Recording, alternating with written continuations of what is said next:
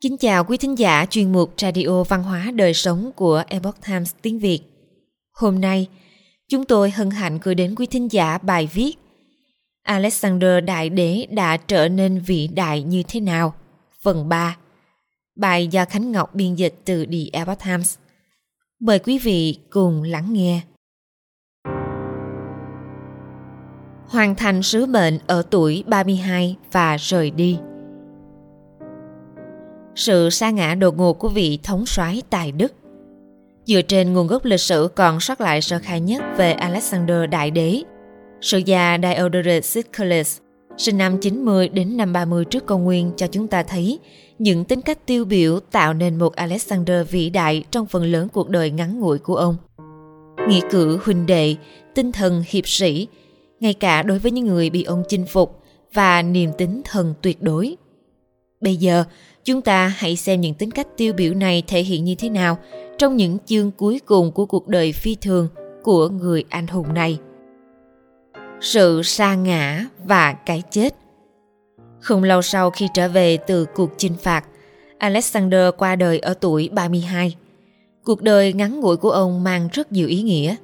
Có lẽ ông được phái đến thế gian để thực hiện những cuộc chinh phạt, hoàn thành sứ mệnh và trở về trong đoạn đời ngắn ngủi.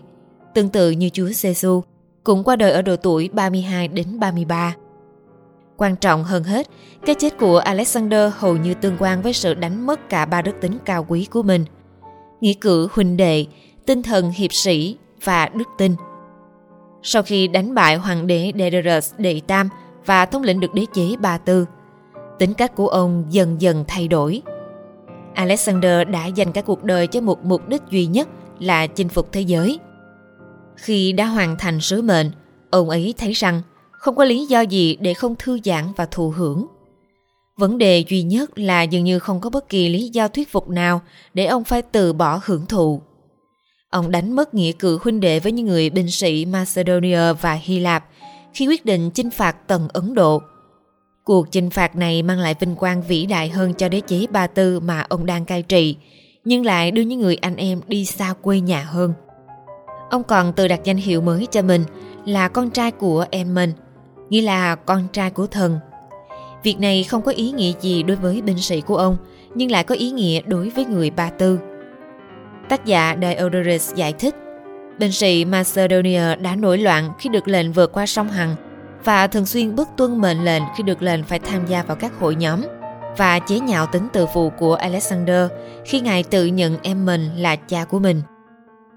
Trong sự kiện này, chúng ta nhận thấy hành động thái quá này của ông ấy chỉ để khiến cho dân chúng Ba Tư su nịnh hài lòng. Những biểu hiện thái quá này cho thấy phẩm hạnh của Alexander đã trở nên lệch lạc. Trên thực tế, điều đó giống như sự phát triển quá mức của tế bào ung thư hay sự sinh sôi của nấm mốc. Có thể nói đó là sự sa ngã.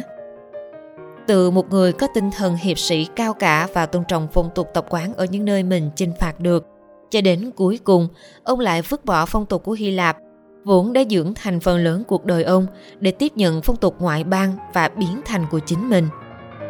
Sự già Diodorus khắc họa rõ ràng những sự thay đổi từ việc mặc trang phục của người Ba Tư đến những quảng bá về người Ba Tư trên khắp Hy Lạp và việc tuyển 360 cung nữ cho mục đích hưởng lạc. Có vẻ như bất chiến mà thành. Giờ đây khi Alexander trị vì vương quốc của mình – ông đã học đòi thói xa hoa của người Ba Tư và sự vô độ của các vị vua Á Châu. Đầu tiên, ông cho xây dựng hoàng môn theo phong cách Á Châu trong cung điện. Sau đó, ông ra lệnh cho những người ưu tú nhất làm cận vệ. Trong đó có người anh trai Ositer của Darius. Ông còn đội vương miện, vận hoàng bào và khăn choàng ba tư. Ông phân phát cho các chiến hữu của mình những chiếc áo choàng viền tím – và đóng yên cương ngựa kiểu ba tư. Ngoài ra, mỗi ngày ông tuyển chọn thêm thê thiếp từ những cô gái Á Châu có nhan sắc tuyệt trần vào đoàn tùy tùng của mình, như Darius đã từng làm. Hàng đêm, các cô gái lượn lờ quanh nhà vua để ông lựa chọn những người sẽ được ở lại với ông đêm đó. thật sự, nhiều người đã chỉ trích ông về những điều này, nhưng ông đã bịt miệng họ bằng những món quà chìm đắm trong cuộc sống nhàn hạ vô biên và sa ngã.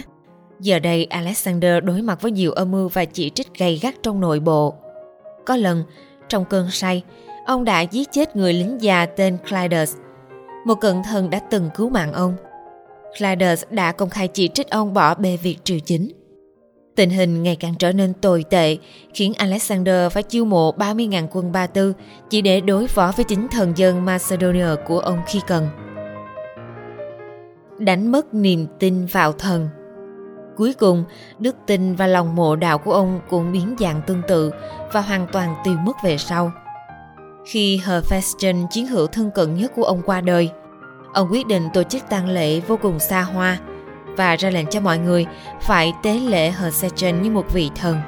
Việc này được một vị tế tư địa phương chấp thuận. Để kết thúc tang lễ, Alexander ban chiếu lệnh phải tế lễ cho Hephaestion như một phụ tá của thần. Thực tế, đúng lúc đó, Philip, một chiến hữu khác xuất hiện và mang theo chỉ dụ từ thần Emon, phán rằng hãy thờ phụng Hersechen như một vị thần. Alexander vui mừng vì thần đã ưng thuận ý chỉ của ông và chính ông là người đầu tiên thực hành nghi thức tế lễ cho Hersechen. Điều đáng lưu ý trong lúc Alexander đang ban lệnh cho dân chúng phải thờ phụng người bạn của ông ấy như một vị thần thì nhận được chỉ dụ ân thuận từ thần. Nếu xét kỹ, chúng ta nhận thấy rằng ông ấy có sự không quan tâm rằng ý chỉ của ông ấy có được chấp thuận hay không. Giờ đây, Alexander đã vứt bỏ hầu hết sự khiêm nhường đối với những vị thần mà ông đã từng tôn kính.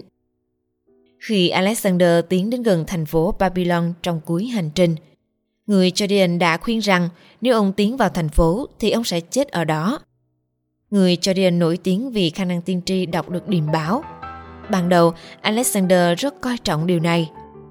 Từ Nirocus, Alexander biết được lời tiên tri của người Jordan. Ông hoảng hốt và ngày càng lo lắng hơn. Điều đó càng khắc sâu thêm khả năng và danh tiếng của người Jordan. Sau một lúc do dự, ông quyết định phái hầu hết chiến hữu vào thành Babylon. Còn ông thay đổi đường đi nhằm tránh xa thành phố này và thiết lập đại bản doanh cách đó 25 dặm. Tuy nhiên, theo sự thuyết phục của các nhà hiền triết Hy Lạp, vì để thuận tiện và vì cảm tình của dân chúng, cuối cùng ông đã tiến vào thành Babylon, nơi ông đã bỏ mạng. Giả định thuyết phục nhất của Diodorus về nguyên nhân thật sự dẫn đến cái chết của Alexander chính là ông bị đầu độc bởi những người bất đồng với sự cai trị của Alexander. Nếu cho rằng mũi mang mầm bệnh sốt rét gây chết người, thì chúng ta cũng nên lưu ý rằng chính việc uống rượu và ăn uống vô độ có thể làm suy giảm hệ thống miễn dịch và có khả năng ông đã qua đời vì điều đó, mặc dù ông còn khá trẻ và cường tráng. Nhìn chung qua phần lớn cuộc đời của Alexander, chúng ta học được ý nghĩa của nghĩa cử huynh đệ, tinh thần hiệp sĩ và đức tin. Ba phẩm giá cao quý này có thể dẫn dắt chúng ta khám phá thế giới nội tâm phong phú và có thể trở thành giá trị cốt lõi của bất kỳ nền văn minh huy hoàng nào. Chúng ta thấy một sự tương phản rõ ràng giữa cuộc đời trước đó của Alexander và phần tư cuối cùng sinh mệnh của ông sau khi ông đạt được mục tiêu của mình – Kết cục bi thảm do đánh mất những phẩm chất đạo đức này, nghĩa cử huynh đệ, tinh thần hiệp sĩ và đức tin. Cho ta thấy được giá trị cao quý và khai sáng từ đó. Nhìn lại cuộc đời của Alexander từ phương diện này, chúng ta thấy được bức tranh toàn cảnh và mạch lạc nhất về con người của ông và ông đã trở nên vĩ đại như thế nào. Tuy ngắn gọn, nhưng đây chính là câu chuyện về Alexander Đại Đế Quý thính giả thân mến, chuyên mục Radio Văn hóa Đời Sống của Epoch Times tiếng Việt đến đây là hết. Để đọc các bài viết khác của chúng tôi, quý vị có thể truy cập vào trang web epochtimesviet.com.